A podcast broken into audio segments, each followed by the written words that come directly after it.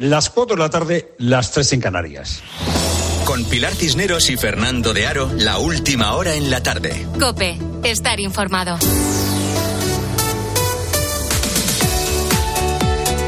Muy buenas tardes a la gente, gente.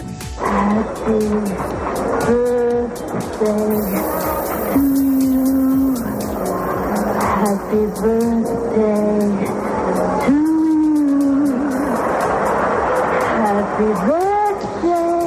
El 19 de mayo de 1962, en un Madison Square eh, Garden que estaba ya repleto en Nueva York, Marilyn Monroe le cantaba al presidente de los Estados Unidos, entonces eh, el presidente Kennedy, feliz cumpleaños, como estamos escuchando. Esta semana eh, recordaba Pedro Cuartango en ABC una idea, una filosofía que tenía Marilyn Monroe. Marilyn Monroe decía que la felicidad está dentro de uno, no al lado. Este es un tiempo en el que se habla mucho de felicidad es una palabra que se usa mucho, por ejemplo, en todos los manuales de autoayuda. Se habla mucho de la felicidad en este tiempo en el que hay mucha infelicidad. ¿De verdad está la felicidad dentro de uno, como decía Marilyn Monroe, y lo que suceda o no suceda da lo mismo? La propia Marilyn, que cantaba en mayo ese eh, feliz cumpleaños, ese happy birthday a el presidente Kennedy, aparecía muerta semanas después, el 8 de agosto. Cuartango, Cuartango eh, dice en ABC que acaso la felicidad, si existe, no, no es más que un instante, un instante en el tiempo que rápidamente desaparece. No habría felicidad sino instantes de felicidad. La verdad es que si eso es la felicidad es demasiado poco, instantes. Ahora está muy de moda otra filosofía que no es la de Marilyn, que es la filosofía que dice que la felicidad consiste en tener una autodisciplina, en tener virtud, en tener control de las emociones y deseos. Esto es una cosa ya muy antigua, es la cosa de los estoicos, ¿no? O sea, para no sufrir, ¿eh? pues hay que desear menos, hay que controlar las emociones, ¿no? Filosofía eh, zen vamos a llamarla zen o estoica o como queramos. Bueno, pues no sé a ti qué te parece, pero a mí primero me parece un aburrimiento y luego me parece que dejar de desear, como dicen eh, eh, eh, estas gentes, pues es bastante imposible. Hoy hemos tenido dato de paro. Hoy hemos sabido cómo ha evolucionado el paro en todo el año pasado, en 2023. Hemos conocido la última EPA, la última encuesta. Y dice el ministro Cuerpo, el ministro de Economía, que el dato ha sido fantástico. Un año excelente en materia de comportamiento del mercado de trabajo. Y la vicepresidenta eh, Yolanda Díaz no solo dice, como el ministro de Economía, que el dato es bueno, sino que se cuelga la medalla y dice que el dato es bueno porque ya lo ha hecho muy bien. Estos datos son buenos, demuestran que las políticas públicas iniciadas por este Ministerio funcionan. Para eso estamos aquí, para hacer política útil y dar certezas a las personas trabajadoras.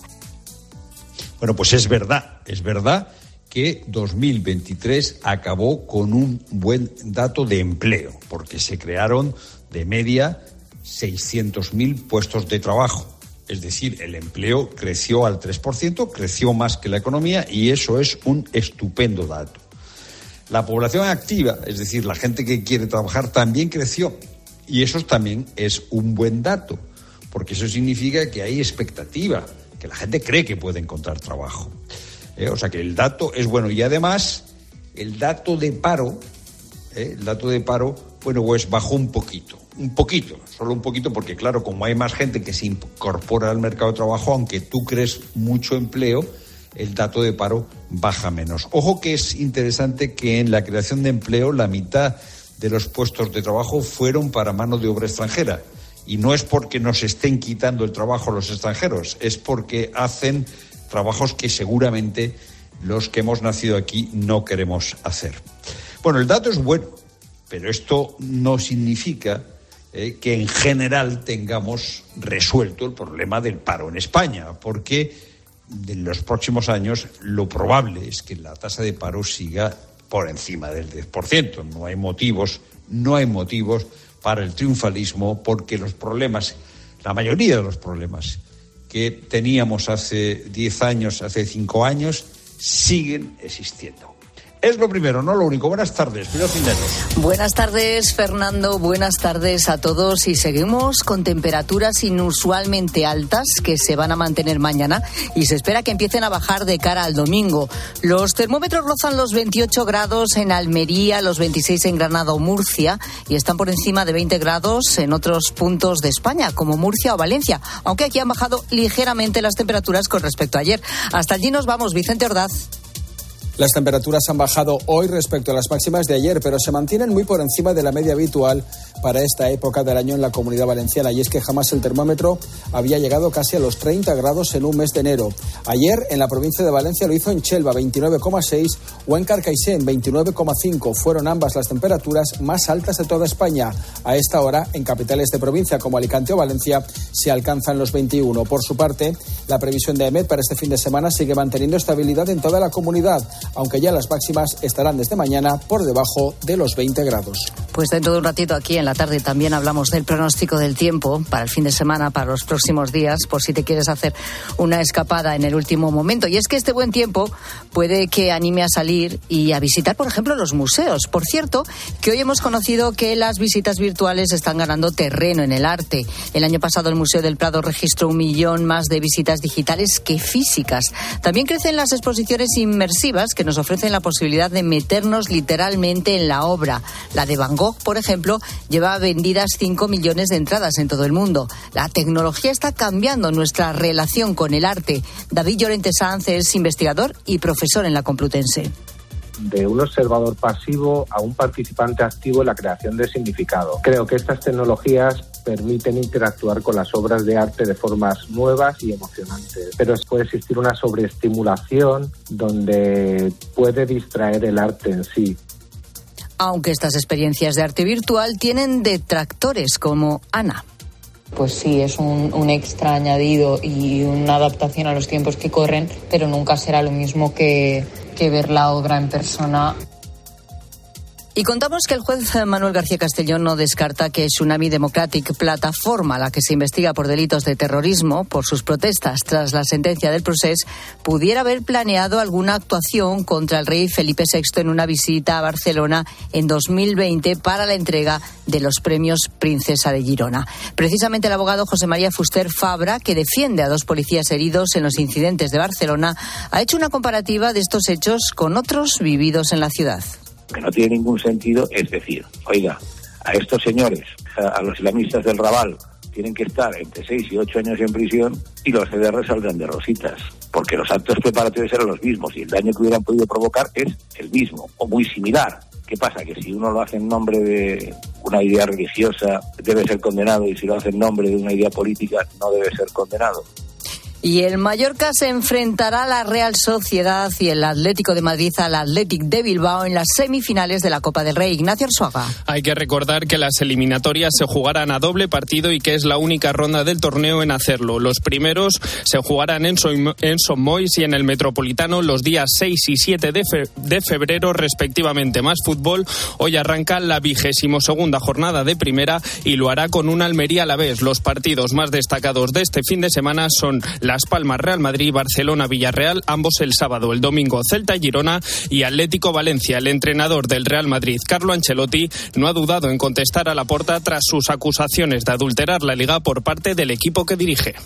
No, no me gusta mucho entrar en este tipo de, de, polémica, de palabras. La verdad es que, que, en esta semana se ha hablado mucho, han hablado mucho. Aquí no tenemos que desviar el tiro. Todo el mundo conoce lo que ha pasado en los últimos 20 años aquí en el fútbol español. Entonces ahí está el problema del fútbol español, no de la liga adulterada, porque la liga no está adulterada.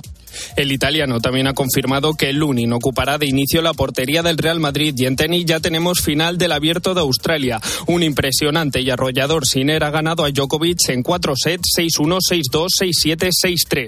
El otro finalista es el ruso Medvedev, que ha sido capaz de remontar un 2-0 en set al tenista alemán Esberev. La final será el domingo y la hora está todavía por definir. Y es tiempo para la información de tu cope más cercana. Pilar Cisneros y Fernando de Aro. La tarde. Nara Seguros de Salud y Vida te ofrece la información de Madrid. ¿Qué tal? Buenas tardes. 19 grados y ambiente soleado en Cibeles. Nos espera un fin de semana de tiempo primaveral y para nada de enero. En cuanto al tráfico, un accidente de salida en la A3 en Rivas está generando dos kilómetros de atasco. Dificultades de entrada además por la A2, cruce con la M30 y de salida A1 Alcobendas, A4 Butarque y Pinto, A42 Getafe y Torrejón de la Calzada, A5 Alcorcón Móstoles y Navalcarnero y en la M40 Hortaleza hacia la A2, Coslada y Vallecas A3, Villaverde A42 y Pozuelo sentido A5. Unos ladrones utilizaron la técnica del mataleón para robar a un hombre de 76 años un reloj de alta gama en la calle de Claudio Cuello. Inmovilizaron a la víctima en un portal agarrándole por detrás a la altura del cuello. Seguimos contándote todo lo que te interesa en la tarde con Pilar Cisneros y Fernando de Aro.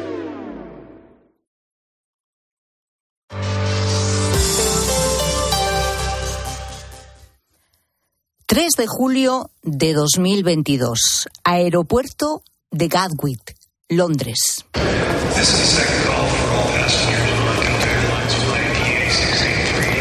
Adita Berma, un chico británico de 18 años, se encuentra ante el mostrador de facturación de la compañía EasyJet para coger un vuelo en dirección a Menorca. Mientras espera que le pidan la documentación, coge el teléfono móvil, abre la red social Snapchat y adjunta una foto suya en un grupo privado que tiene con seis amigos, acompañada del siguiente mensaje. De camino a estallar el avión. Soy miembro de los talibán. Adita se sube al avión, despega con normalidad, pero a medio camino, cuando el aparato volaba por el espacio aéreo francés, pasa esto.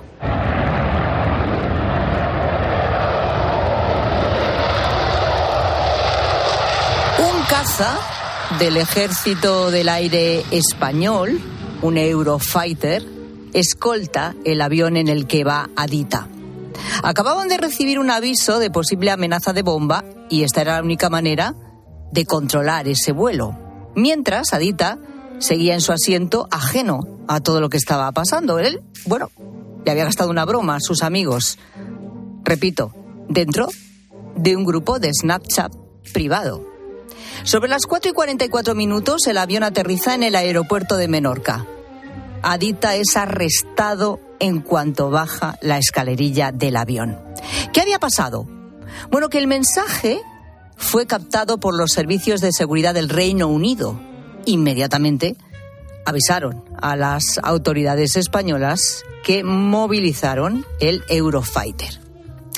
Enseguida se demostró que no había ninguna bomba en el avión pero la Fiscalía y la Abogacía del Estado solicitaban para Adita una multa de 22.500 euros por un delito de desórdenes públicos, además de una indemnización por responsabilidad civil de casi 100.000 euros a favor del Ministerio de Defensa por el coste de movilizar la aeronave militar. Ahora, dos años después del suceso, Adita acaba de ser absuelto. Y esta historia rocambolesca, la verdad, que nos lleva a pensar, ojo, con las bromas que se gastan y las palabras que, que, se utilizan sobre todo en determinados sitios. Bien, hasta ahí todos de acuerdo, ¿no? Pero aparte de eso nos genera otras preguntas. ¿Cómo llegó ese mensaje hasta los servicios de inteligencia británicos? ¿Qué pasa con el sistema de cifrado, en este caso de Snapchat, pero que puede ser seguramente eh, extensible a otras redes sociales? Se debería haber evaluado el riesgo real antes de movilizar un caza del ejército. ¿Quién es el responsable? Borja Suara es abogado experto en Derecho Digital. Hola Borja, ¿qué tal? Buenas tardes. Buenas tardes. La defensa de este chaval alegó que para obtener la información de este mensaje en un grupo privado, el Reino Unido tuvo que violar la intimidad y el derecho al secreto de comunicaciones de su cliente. Y quien tiene que afrontar los gastos del Eurofighter movilizado es el gobierno británico. ¿Tú hubieras utilizado también este argumento como abogado? Pues, a ver, en parte sí, porque más allá de cómo lo hayan eh, cómo hayan accedido a ese mensaje. Hay otras teorías que dicen que se conectó a la wifi pública del aeropuerto y entonces puede ser que a través de la wifi sí la estén monitorizando, lo cual me parecería lógico que los servicios de inteligencia británicos, por razones de seguridad, monitoricen las comunicaciones en el aeropuerto para evitar atentados, me parece lógico. A mí lo que me preocupa son dos cosas. Primero, que la evaluación del riesgo, pues parece, por lo que se ha demostrado, que no acertaron mucho y lo comunicaron a las autoridades españolas y las autoridades españolas se fiaron de las británicas. Con lo cual, si alguien tiene que hacerse cargo del coste, pues tendría que ser efectivamente las autoridades británicas, ¿no? No un chico de 18 años que manda un mensaje en un grupo privado. Pero es que, es más, o sea, al final dices, los eh, Eurofighter o los aviones del Ejército del Aire que custodian ¿no? Por, en funciones de defensa nacional, yo supongo que estarán haciendo ejercicios pues todos los días o casi todos los días. El caso de que una amenaza, aunque luego se viera que no era así, pues eh, haya salido eh, como falsa, no quiere decir que pues se haya podido tomar como un simulacro y si hubiera sido verdadera, pues seguir el protocolo. No entiendo por qué el Ministerio de Defensa se ha empeñado en denunciar a este chico de 18 años y buscar un chivo expiatorio por un fallo que en todo caso es de los servicios de inteligencia británicos y que además claramente no encaja en el tipo penal. Porque el tipo penal es cuando alguien públicamente hace un aviso de una catástrofe o de una situación de peligro y moviliza a él los servicios de rescate, de sanitarios o lo que sea. En este caso no era la intención del chico movilizar nada. Eso, en todo caso, quienes lo movilizaron fueron los servicios de inteligencia británicos. Mm, bueno, el juez afirma, eh, cuando le ha absuelto, que se desconoce cómo se llegaron, cómo llegaron los servicios británicos a conocer tanto la fotografía como el mensaje, ¿no? Al no haber sido objeto de prueba en el juicio. Si bien insiste que no se atribuye al acusado una intención, efectivamente lo que acabas de decir, de movilizar los servicios indicados. Y el magistrado hace referencia a la insinuación en el juicio de que quizá también, esta es otra posibilidad, fue uno de los amigos el que revelara el mensaje, es decir, que al final sí saliera de ese grupo, por lo que el juez señala que su difusión pública por parte de un tercero haría que el delito lo cometiera ese tercero. Oye, aquí esto tiene demasiados eh, condicionantes, ¿eh? Bueno, pero el caso es que no tiene que demostrar el acusado cómo han accedido los servicios de inteligencia británicos a ese mensaje. Si era un grupo de seis, amigos que se conocían además desde hacía muchos años y que eran los que les gastaban la broma a este chico, que por su raza parecía y le acusaban de ser un talibán. Y entonces él mismo seguía la broma con sus amigos. No creo que uno de esos amigos que le hacían ese tipo de broma, a la que él contestaba, le denuncien como si fuera una amenaza creíble. Que es, a lo mejor, con el poco tiempo de reacción las autoridades británicas, los servicios de inteligencia británicos, prefirieran avisar a las autoridades españolas, ¿no? Mientras hacían las comprobaciones, pues puede ser. Y además yo creo que está bien, o sea, nos debemos felicitar de que funcionen eh, las vigilancias, ¿no? De todos los servicios de inteligencia frente a posibles atentados, dada la situación internacional que tenemos. O sea que yo creo que eso es un buen funcionamiento y que no hayan evaluado el riesgo en ese poco tiempo de el transcurso de un viaje, ¿no? Desde Inglaterra hasta, hasta Menorca, pues bueno, entra dentro de lo razonable. Y que luego le interroguen a la llegada a Menorca, pues entra dentro de lo razonable. Para mí ya no es razonable lo siguiente, el ir a por el chico e intentar que le multen y que, que, indemnice al Ministerio de Defensa. E, eso no me parece razonable.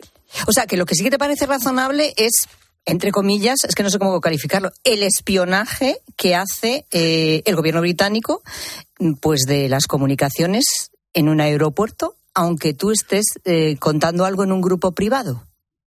Si es que no sé cómo si han accedido al grupo o ha sido a través de la wifi pública. Yo siempre digo que eso de conectarse a las wifi públicas es el parque de atracciones de los hackers y de los servicios de Es decir, las wifi públicas, pues desde el, del mismo aeropuerto. Tú llegas a un aeropuerto. Bueno, ahora, aeropuerto, ahora lo claro, hay es- en prácticamente todas partes. En un centro comercial, en tiendas privadas. Tú llegas y enseguida te salta en el móvil. Si quieres conectarte a la wifi, tal, tal, tal. Y muchos nos conectamos.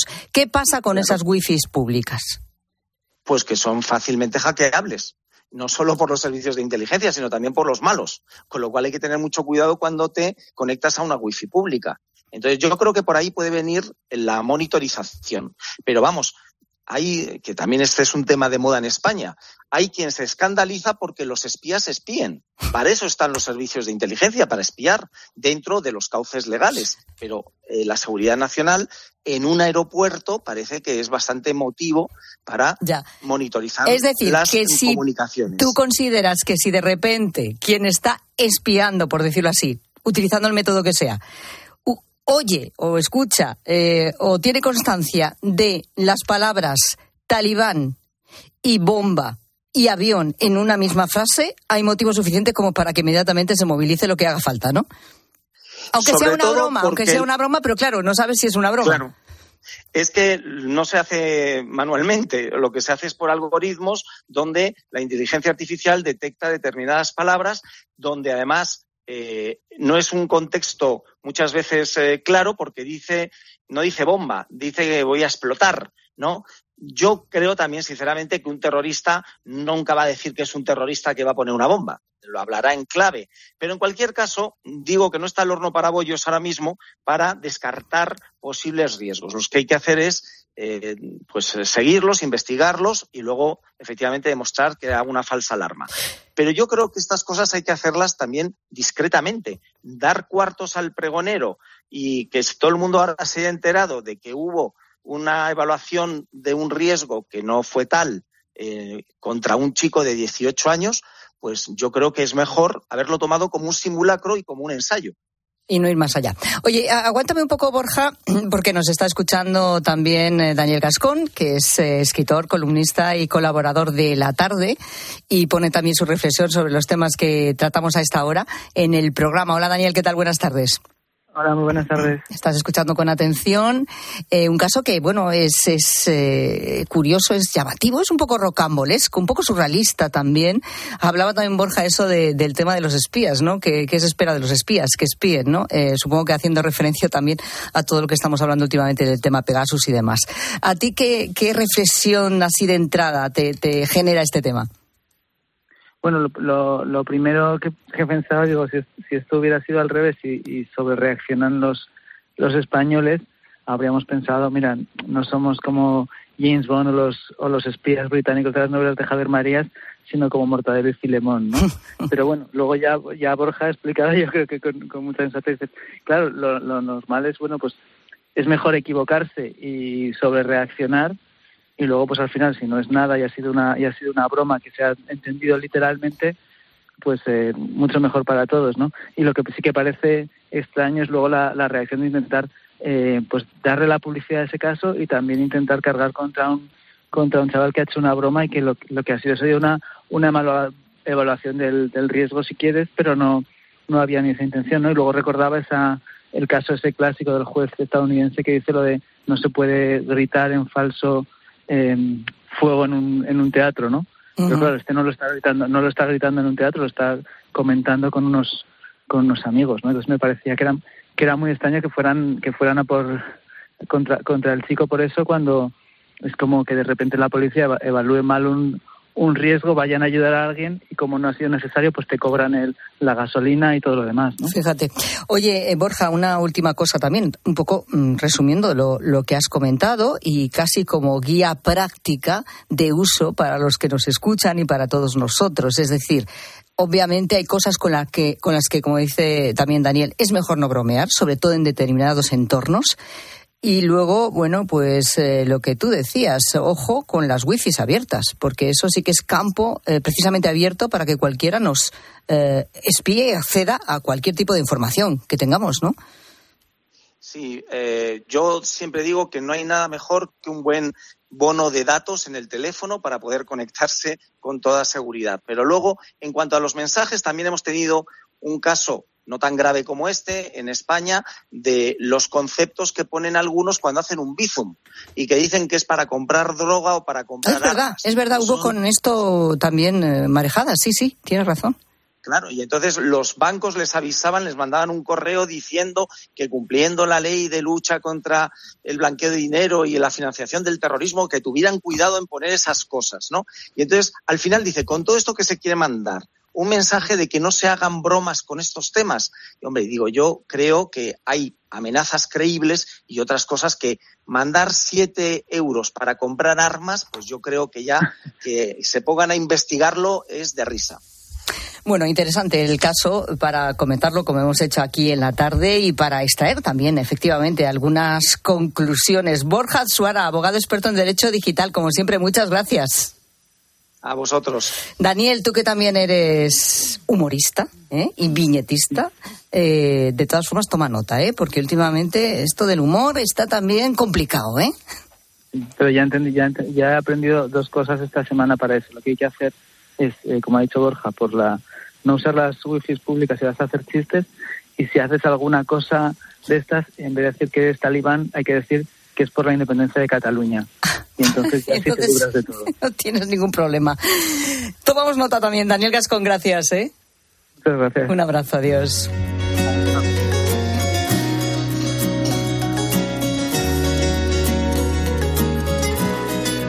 Bueno, si hay algo que tengo claro y cada vez eh, más, Rosa Rosado, buenas tardes, por cierto. Hola Pilar, buenas tardes. Es que me encanta comer variado, me consta que a ti también, pero también he de confesar que a veces se me olvida incluir frutas en mis comidas. Pues fíjate, a mí antes también me pasaba hasta que una amiga me recomendó la fruta deshidratada, que yo la compro siempre en el Mercadona, no sé si la has visto. Eh, bueno, es que no la he probado, no solo no la he visto, pero ¿qué frutas tienen? Eh, me parece una idea genial. Pues tienen de todo, tienes piña, tienes mango deshidratado, eh, que es perfecto para el desayuno, para picar, que es 100% natural. Y bueno, también tienes el cóctel de fruta deshidratada. ¿Pero qué me cuentas? Que tienes uvas pasas, tienes Mm, piña. Me encantan las pasas, por cierto. papaya, coco, que me encanta el coco, también Es tienes coco. Plátano.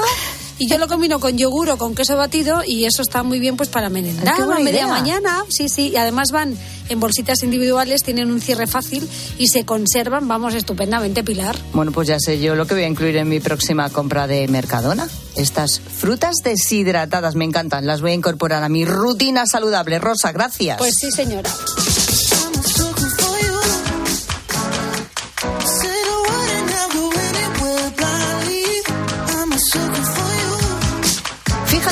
Que hoy, este 26 de enero, es el Día Mundial del Pescador. Pues mira, me encanta este día. Eh, ya que estamos, vamos a saludar y felicitar ¿no? a todos aquellos que, que se dedican a la pesca, a todos los pescadores de España, a todos los profesionales. Pero además de los profesionales estén, están los que van a pescar como aficionados. Algunos que ya tienen Rosa Rosado. mucho, O sea, cuando- pesca mucho en el río. Yo pesco, ¿qué dices? Mucho. No, en el mar, en el mar. Ah, que en el mar, sí. Con el barco de sus amigos. ahí. Exacto. ¿Que has pescado alguna vez algo, no? Yo he pescado, pesqué una vez un pulpo así que no estaba mal de tamaño, también un calamar, pequeñito. Toma. O sea, te Pero bueno, lo- al tema moluscos. Eh, no, no me dedico No, a nada. moluscos Es decir, no, yo salí de paseo. Cefalópodos. ¿De, de, de qué? ¿No? ¿No son cefa- cefalópodos? Cefalópodos, yo qué sé. Bueno, el caso es que yo salgo a dar un paseo, ten- hay un amigo que tira la caña y, y siempre pesca algo, pero yo no soy muy aficionada. A mí me parece un poco aburrido, ¿eh? No, que va a ser aburrido. Ay, Hombre, si, no pescas es un poco aburrido, pero Pues, pues, es un tiempo digo. para la introspección. Pero vamos a ver, vamos a ver. Pensar. ¿El pulpo, el pulpo eh, mordió un anzuelo? Sí. Además, fíjate, cuando lo ¿Qué subimos, sí, cuando lo, sí, es raro, pero a veces pasa. submarina? Sí, pero a veces pasa. A veces Cuando lo, pasa. lo subimos a la motora, eh, estaba enganchado a una piedra que pesaba un montón y pensábamos que era un pez grande, pero no era, no era muy grande, pero estaba subido con la piedra enganchado el pobre mío. Pero bueno, atención, atención, como, con, con- con qué familiaridad llama al yate con el que se pasea, ¿eh? Dice, la motora. es que es una motora, es una- un barco Eh. chiquinino. Eso es para quitarle importancia. pero Yo he visto el barco y no es una motora. ¿Qué eso es dices? un pedazo barco. Que si yo no tengo de ¿Cómo eso. que no? Que te he visto unas fotos que estabas con el pelo al viento. Pero eso es de en la, ¿cómo se llama? La proa, ¿no? La proa. Ah, donde- no, ahora sí, ahora te la ignorante ma- marinera. Que no, que no, que yo en la pesca Bueno, cero, ¿eh? hay pescador de mar y hay pescador de río y de lago y demás. Es de agua dulce, agua salada. Bueno, el caso es que hay mucha gente que se dedica a la pesca, muchos pescadores que intentan enseñar a sus hijos a pescar. Eh, a muchos les encanta, sobre todo cuando son niños, luego ya la afición se va yendo y, y hay que ser paciente, muy paciente para pescar o no. Bueno, queremos anécdotas de pesca, porque seguro que alguna vez hasta te has caído al río intentando sacar algún Bueno, pez. aquí la que más ha pescado es Pilar, ¿eh? que tú hay que decirlo. Bueno, algo he Ah, pescado. sí, ¿eh? Hombre, Bueno. yo he visto fotos ahí con la caña de la que te pego. Bueno, ¿eh? tampoco Pero, he pescado ver, tanto, Pilar, tampoco he pescado, no, que no, que he pe- he pescado, pero no tanto, no, vamos, he pescado algo. ¿En río o en mar? En mar, mar también. ¿Ves? Aquí Rosa y yo de mar. De- bueno, A- a Somos de tierra adentro, Yo soy pero más de pescamos- piscina, digo, ¿eh? en mar. A, bordo de, motora también, exactamente, ahí con la caña. no sé yo, ¿eh? Con la caña. Hablamos de una experiencia. En cualquier Y caso, los resfriados que yo he pescado. Este, este, este invierno que no sé qué pasa. Poco más, ¿no? Poco más. sí, Otra- sí, sí, sí. que no, es que el resfriado es el mismo, pero que no se Es va. el no mismo se que va. y nos exacto. reinfectamos constantemente, Ay, ay, ay, Fernando, no te preocupes. Eh, Es, es resfriado, ¿cómo se dice? Resfriado permanente, COVID permanente, pues resfriado. Sí, algo así, algo así. A ver si llega ya el verano.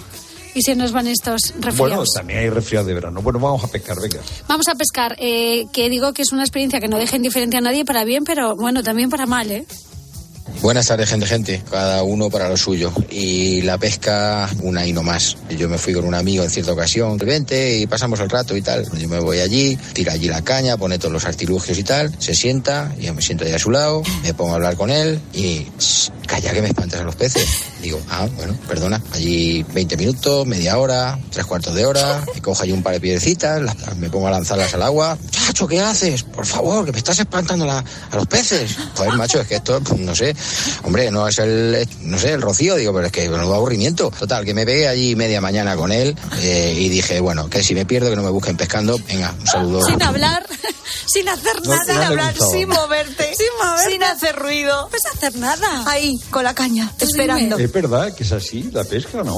Claro que O sea, es así la pesca. Claro que y si no que nos lo cuente la gente, gente que seguro que sabe de esto un montón. Qué cosas. Bueno, también es una afición que deja alguna que otra cicatriz de guerra, ¿eh? Hola, gente, gente. Estábamos unos amigos pescando en una presa. Digo, me voy a dar una vueltecilla por otra zona a ver si cojo alguna cosa por otro lado. Había una zona que tenía hormigón y tenía berrín. Pues sin querer lo pisé, me caí y según caía me pegué con la cabeza en el borde de la presa. Yo salí de allí ala. como pude, me fui para donde estaban mis amigos, medio mareado, medio mal, toda la cabeza, toda la camiseta que era blanca llena de sangre. ¿Qué te ha pasado? Me cogieron corriendo al coche, fui para el hospital y nada, pues ahí me pusieron nueve puntos y ahí estamos con la cicatriz en la cabeza. Ahora que estoy calvo se me ve un poco más. Fíjate, nueve puntos. El recuerdo. La cabeza, vamos, Has visto que la pesca también es un deporte de riesgo, por lo que veo. Bueno, y luego, por no hablar cuando se te clava un anzuelo. ¡Ah!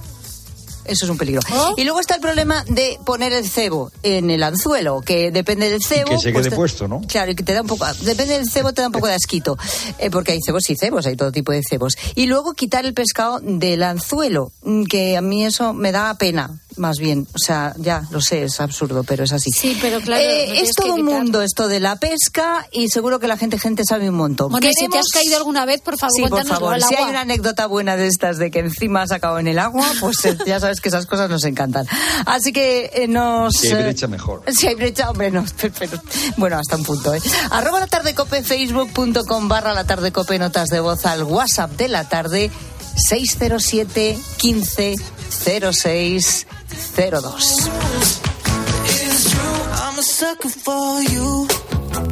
Escuchas la tarde. Con Pilar Cisneros y Fernando de Aro. Cope, estar informado. Al caer la tarde, expósito. Hoy hablamos del conocido como timo del amor. ¿Cómo actúan estas redes? ¿Qué se puede hacer para evitar esa estafa? Lo mejor es saber algunas historias reales que permitan descubrir la manera de los ciberestafadores del amor para actuar. Mira, te cuento el caso de Blanca. y enseguida se puso a hablar conmigo y ya ahí detectó que yo entraba en el perfil de persona vulnerable en ese momento. Blanca asegura que ese perfil falso que estaba detrás fue capaz de construir un personaje que encajaba perfectamente en el tipo de hombre perfecto para ella. De lunes a viernes, de 7 de la tarde a 11 y media de la noche, en Cope encendemos la linterna. Con Ángel Expósito. Dosificación perfecta. mientras cuido del planeta. Tú solo compras muy sencillo y el dinero a tu bolsillo. Ahorra programando tu lavadora con autodosificación con el asistente de energía y con el reembolso de hasta 150 euros. Bosch. Prepárate para disfrutar de un hogar súper renovado cambiando tu suelo, tus puertas, actualizando el baño o mejorando la calefacción y sumando confort en toda la casa con las super ofertas del Leroy Merlin. Ahorra con descuentos de hasta el 35%, solo hasta el 1 de febrero. Aprovecha nuestras super ofertas comprando en leroymerlin.es, en la app en el 910 49 99 99 o en tu tienda Leroy Merlin. Escuchas la tarde. Y recuerda, la mejor experiencia y el mejor sonido solo los encuentras en cope.es y en la aplicación móvil. Descárgatela. Guantes, chubasquero, botas, para vientos. Coger la moto en enero cuesta. Por suerte, el seguro de tu moto no te cuesta tanto. Esta cuesta de enero contrata con Berti tu seguro de moto desde 78 euros al año, con revisiones y mantenimiento ilimitados totalmente gratis durante un año entero. Calcula tu precio en Berti.es. Ahorra tiempo, ahorra dinero. Carla, al viaje de Tokio al final no va el director. ¿Te interesa? Diez días, reuniones, cenas, karaoke, un spa. En la vida lo importante es saber aprovechar las oportunidades. Hay coches que solo pasan una vez, como el Citroën C3 desde 13.900 euros, con entrega inmediata solo por esta vez y solo este mes. Condiciones en citroen.es. Que tu carril siempre es el más lento es tan cierto como que en Aldi puedes encontrar frescos muy frescos por muy poco. Vete a Aldi y disfruta hoy y siempre de precios bajos, como el plátano de Canarias a solo 1,39 el kilo. Así de fácil, así de Aldi.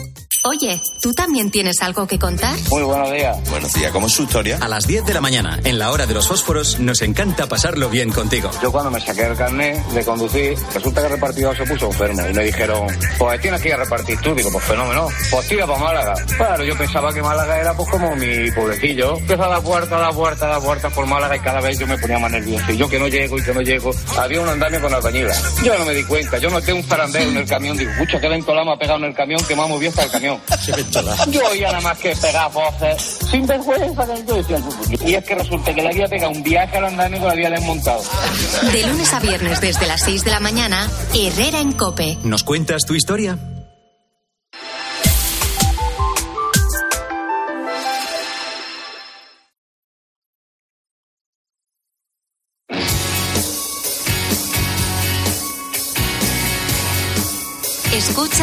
La tarde. Con Pilar Cisneros y Fernando de Aro. Cope, estar informado. Tenemos la confirmación. Tenemos la confirmación de que el CNI, o sea, el organismo eh, dedicado al espionaje en España, estuvo espiando al actual presidente de la Generalitat, Per Aragonés, utilizando el software Pegasus, pues eh, entre diciembre del 19, enero del 20 y en algún periodo más, en algún periodo más. Eh, ¿Por qué lo sabemos? Bueno, pues porque el gobierno ha entregado al juez de Barcelona las resoluciones judiciales que en su momento tomó el Supremo. O sea, el CNI no puede eh, espiar si no tiene una autorización del Supremo. Bueno, pues el Supremo dio en su momento la autorización y el eh, juez de Barcelona, que está investigando esta eh, cuestión, ha recibido los papeles.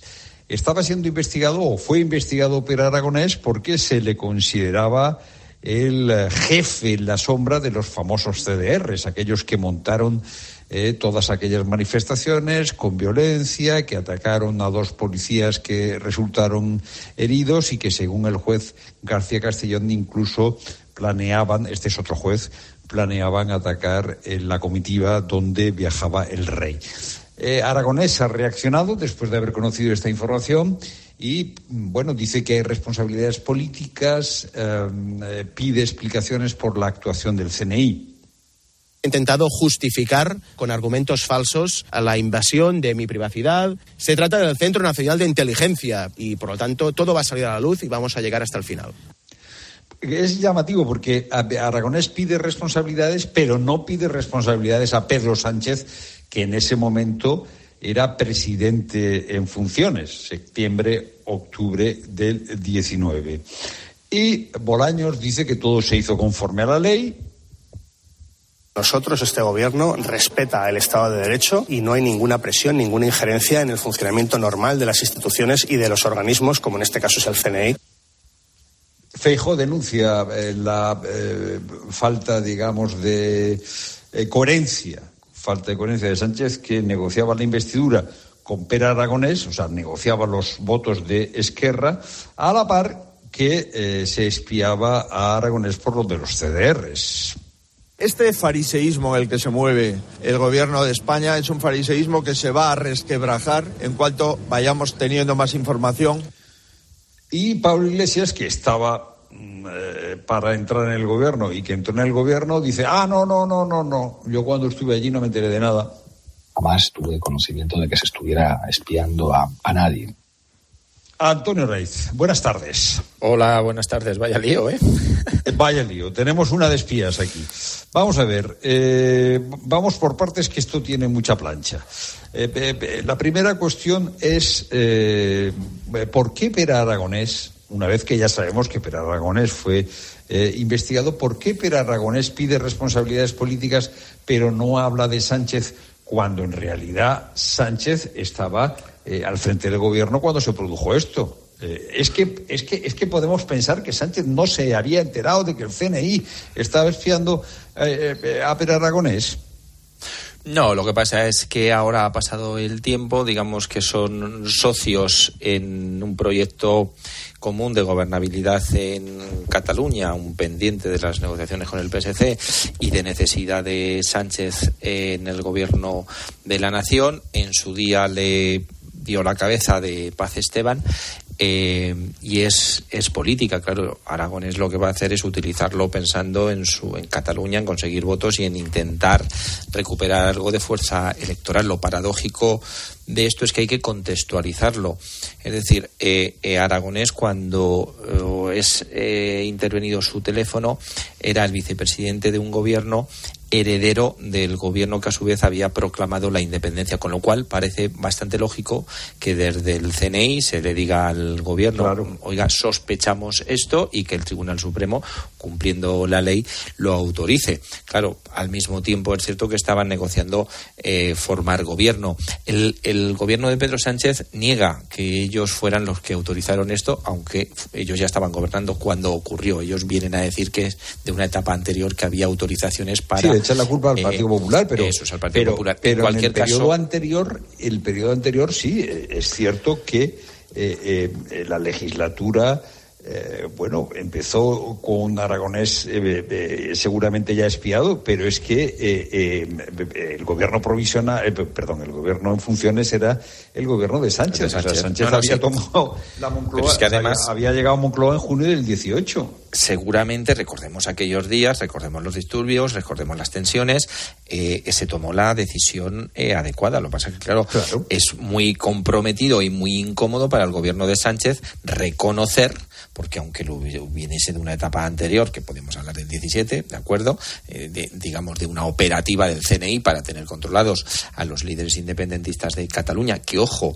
no se les espiaba porque piensen que Cataluña quiere ser independiente, se les, eh, se les espiaba porque estaban incumpliendo la ley, que son dos cosas eh, bien distintas. Lo paradójico de esta historia es que ahora tenemos a Pera Aragonés eh, entonces vicepresidente y sucesor de aquel gobierno que proclamó ilegalmente la independencia, pidiendo eh, explicaciones a la justicia y al gobierno al mismo tiempo que se está negociando una eh, amnistía para los que sabemos que fueron culpables, unos porque han sido juzgados y otros porque todavía están, están huidos.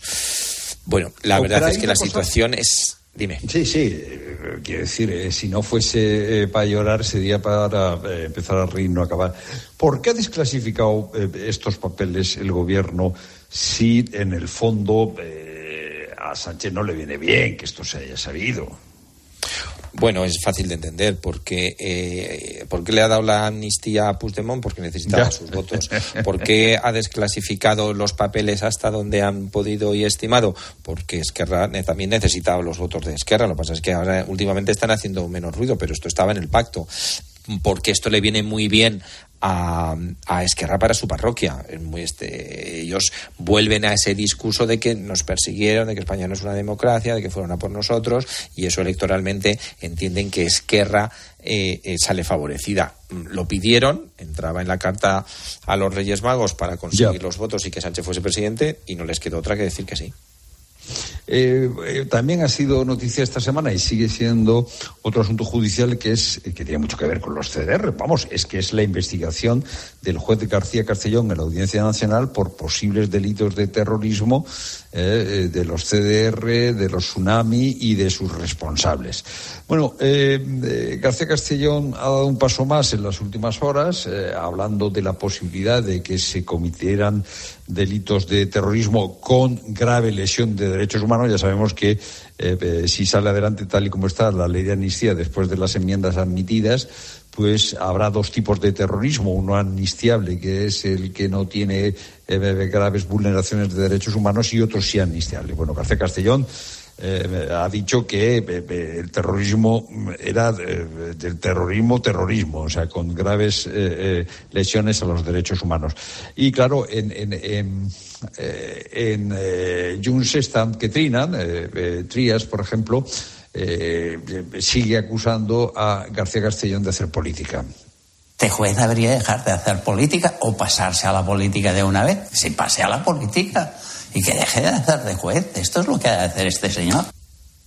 Antonio, los pronunciamientos que ha ido haciendo García Castellón sobre, sobre todo el último, no me refiero al de hace eh, unos minutos sobre la posibilidad de que estuviesen planeando los CDRs atacar a la eh, eh, comitiva donde iba el rey, sino a esto de que, bueno, era terrorismo con grave lesión de derechos humanos.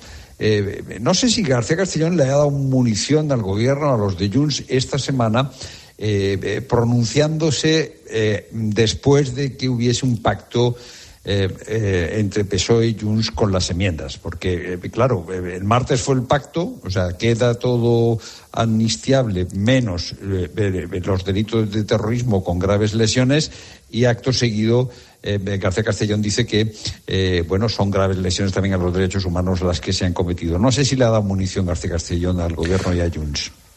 Bueno, eh, Junts y el gobierno la están utilizando porque no tienen tiempo. Yo, mm, es cierto que ha coincidido en el tiempo y desde el gobierno y desde Junts se está diciendo, este juez está interviniendo en la política porque parece ser que una enmienda que nosotros llevamos 15 días pensando, en media hora no la destroza yo es que sinceramente creo que esa enmienda está mal, mal redactada porque yo no soy jurista, pero a mí me cuesta entender que haya un terrorismo que no atente contra los derechos humanos. Con lo cual, en el momento en el que yo hablo con algún jurista, en el momento en el que le dejas interpretar al, al, al juez, instructor en este caso, qué es eso, bueno, pues puede determinar que para él sí lo es y está haciendo su trabajo correctamente. Dicho este apunte técnico, digamos, de una enmienda que, no, que no tiene mucho sentido por mucho tiempo que le hayan dedicado, eh, yo, no, no, voy a entrar en, en, comparar en ese paralelismo que están haciendo los de el gobierno con las decisiones del juez.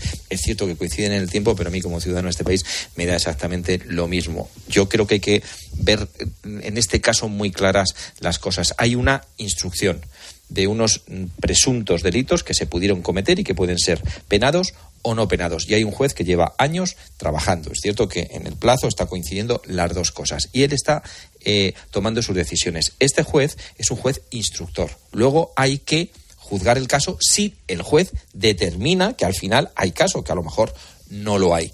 Y luego una vez que haya sentencia, si es que la llega a ver, hay recursos. En paralelo se está haciendo una ley pensando en que un gobierno tenga mayoría a cambio de que unos eh, señores que cometieron unos eh, delitos presuntos porque no han sido condenados, pero claro, todos sabemos que Puigdemont hubiese sido condenado igual que Oriol Junqueras, se amnistíen. Y en, y en ese caso lo que no tienen es tiempo, porque el acuerdo con el PSOE de Junts es que para el veranito, digamos, Puigdemont está aquí y no va a poder ser.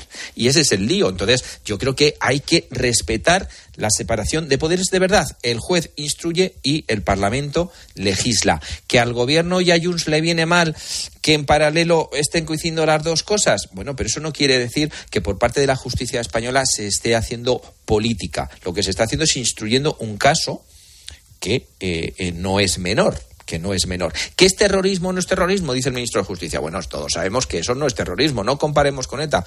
Yo no sé si es terrorismo o no es terrorismo. Si llevo toda la vida eh, confiando en lo que dice la, justicia de mi país, voy a seguir. Ahora, el problema de aquí es que el gobierno no tiene tiempo para que la justicia decida si eso es eh, terrorismo o no. Y quien lo tiene que decidir es la justicia, no el gobierno, ni Junts, ni Puigdemont. En el último minuto, Antonio, tú que sabes todo de la política castellano-manchega, eh, Paje no se echa marcha atrás, no echa marcha atrás. Paje dice que, claro, hablar con otros presidentes autonómicos, que eso no es delito, hablar con los del PP, eh, que hay gente que se reúne y habla con Puigdemont. O sea, eh, de nuevo, ataque en la línea de flotación de los socialistas. ¿Cómo está Paje? ¿Hacia dónde va Paje? Bueno, Paje tiene una comunidad autónoma muy particular que en las generales vota al Partido Popular o conservadora y en las autonómicas vota al PSOE por cómo eh, Paje gestiona eh, y hace un discurso. Él además no tiene buena relación con Pedro Sánchez, él además está en contra de lo que se está haciendo y negociando con Junts y con los independentistas y él además cree en lo que está diciendo. Y eso le favorece electoralmente para seguir siendo el líder del PSOE en Castilla-La Mancha y el presidente de Castilla-La Mancha, con lo cual coincide. Es cierto cada un pequeño paso atrás, un pequeño en el sentido de que a él no le interesa tampoco enfrentarse claramente con la dirección de su partido, pero Paje va a seguir haciendo lo que, lo que ha hecho hasta ahora, que es decir lo que piensa, que coincide con lo que le interesa decir electoralmente, porque es que es lo mismo. Y luego él tiene una pésima relación con Pedro Sánchez que no, que no esconde. Oculta que no oculta y que, eh, eh, digamos, se juntan esos tres factores para comportarse como se comportan. Él no quiere un enfrentamiento duro con, el, con la dirección del PSOE, pero sí que está claro que ni opina como ellos en el tema del independentismo, ni le gusta cómo, cómo actúa y él eh, se siente libre para decir lo que opina. Gracias, Antonio, por tu análisis. Un placer, buenas tardes. Bueno, pues ya lo has oído, eh, Pilar Paje, eh, según el pronóstico de Antonio, que sabe todo sobre la política castellano-manchega, eh, Paje va a seguir porque está convencido de lo que dice y porque su electorado, pues a su electorado le parece muy bien que diga estas cosas. El análisis político también en la tarde de COPE y ahora que analizamos el tiempo Qué tiempazo, ¿no? Por ejemplo, hoy viernes, eh, ¿qué temperatura tienes ahí donde estás? Qué tarde más agradable. A lo mejor incluso ya has salido de trabajar y puedes disfrutar del solecito. La verdad es que están siendo temperaturas muy altas para un mes de enero. Lo contábamos hace un rato. En Valencia, en la provincia de ayer, se batieron récords de temperatura. En un mes de enero se rozaron los 30 grados en varias localidades. Hoy por ahí ha bajado un pelín esa temperatura, pero ¿qué nos espera de cara a este fin de semana en general en toda la península? Se lo voy a preguntar a Jorge Olcina, director del Laboratorio del Clima de la Universidad de Alicante y nuestro hombre del tiempo. Jorge, ¿qué tal? Buenas tardes. Hola, buenas tardes, Pilar. ¿Qué, tal? Que, tenemos un enero que, que parece un mes de abril. Pues sí, la verdad es que sí. Este último tramo nos ha sorprendido a todos por, por estas temperaturas tan altas, ¿no?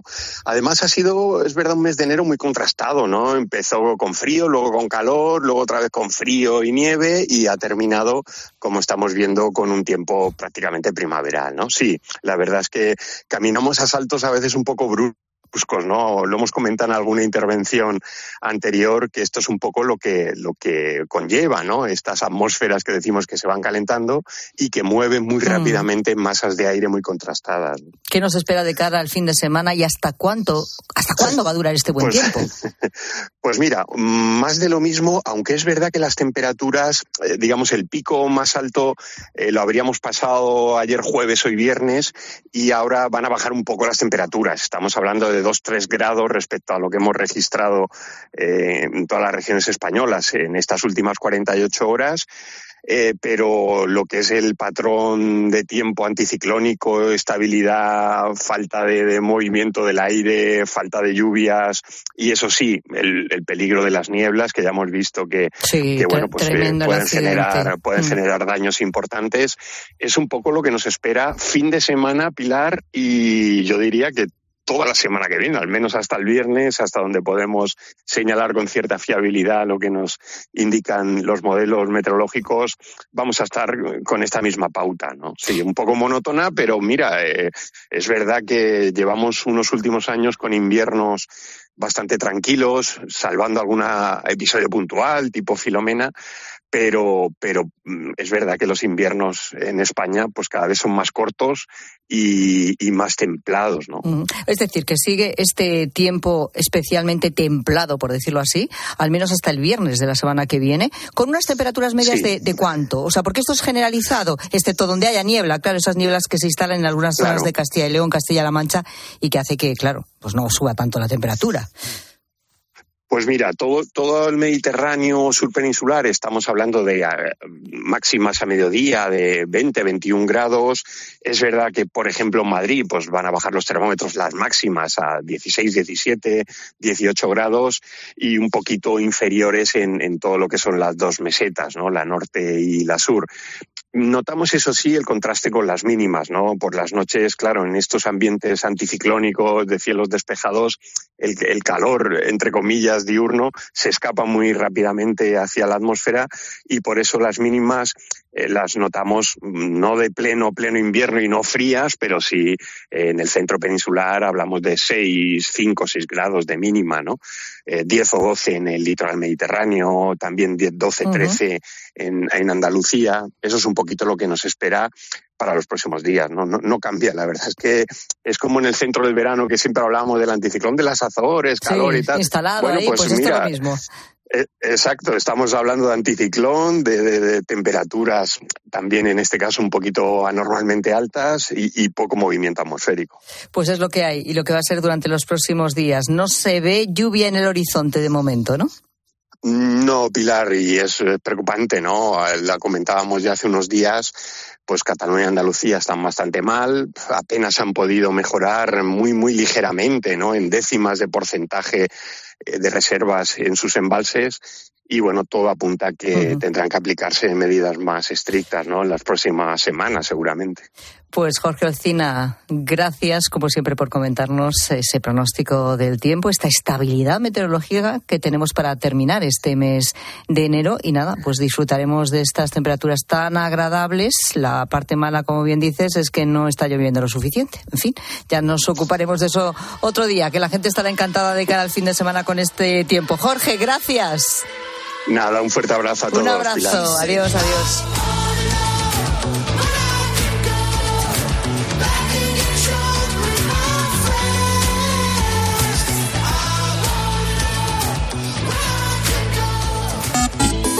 Escribe a Pilar Cisneros y a Fernando de Aro. En Twitter, en arroba la tarde cope. En facebook.com barra la tarde cope. O mándanos un mensaje de voz al 607 150602. Madre mía, qué golpe. Parece que tu coche se ha peleado con una columna. Con el seguro de coche de línea directa, no solo te ahorras una pasta, sino que además puedes escoger el taller que quieras aquí o en Chipiona. Y si eliges taller colaborador, también tienes coche de sustitución garantizado y servicio de recogida y entrega. Cámbiate ahora y te bajamos el precio de tu seguro de coche, sí o sí. Ven directo a lineadirecta.com o llama al 917-700-700. El valor de ser directo. Consulta condiciones. Más que 60 consigue un sexy 60% de descuento en tus nuevas gafas. Infórmate en soloptical.com. Soloptical, solo grandes ópticas. Bienvenido al Queen of the Estamos jubilados y tenemos carrete para rato. Con cenas temáticas, con excursiones guiadas, con animación a bordo y con Vamos a darlo todo. Cada momento tiene su crucero. Déjate asesorar y ahorra hasta un 60% con tu reserva anticipada y sin gastos de cancelación. Consulta condiciones y reserva ya en la semana del crucero de Viajes El Corte Inglés.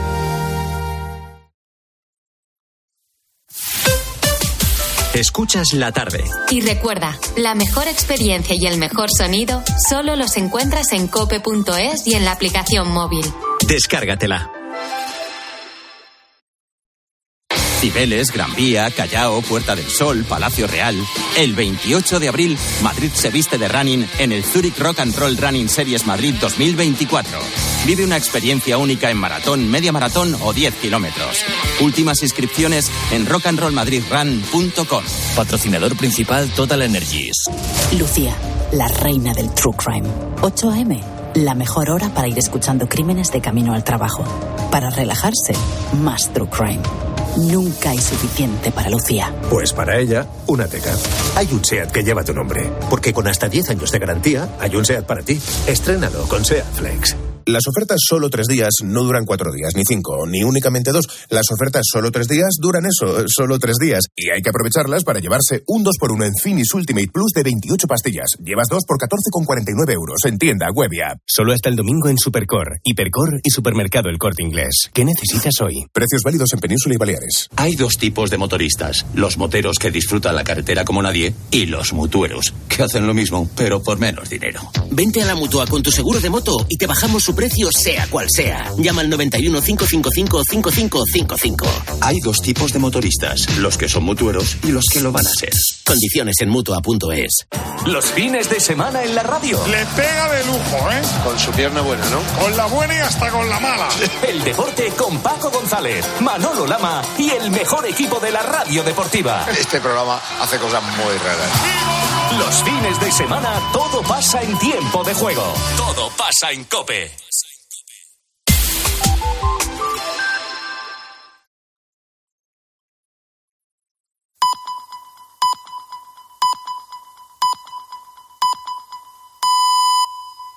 Las cinco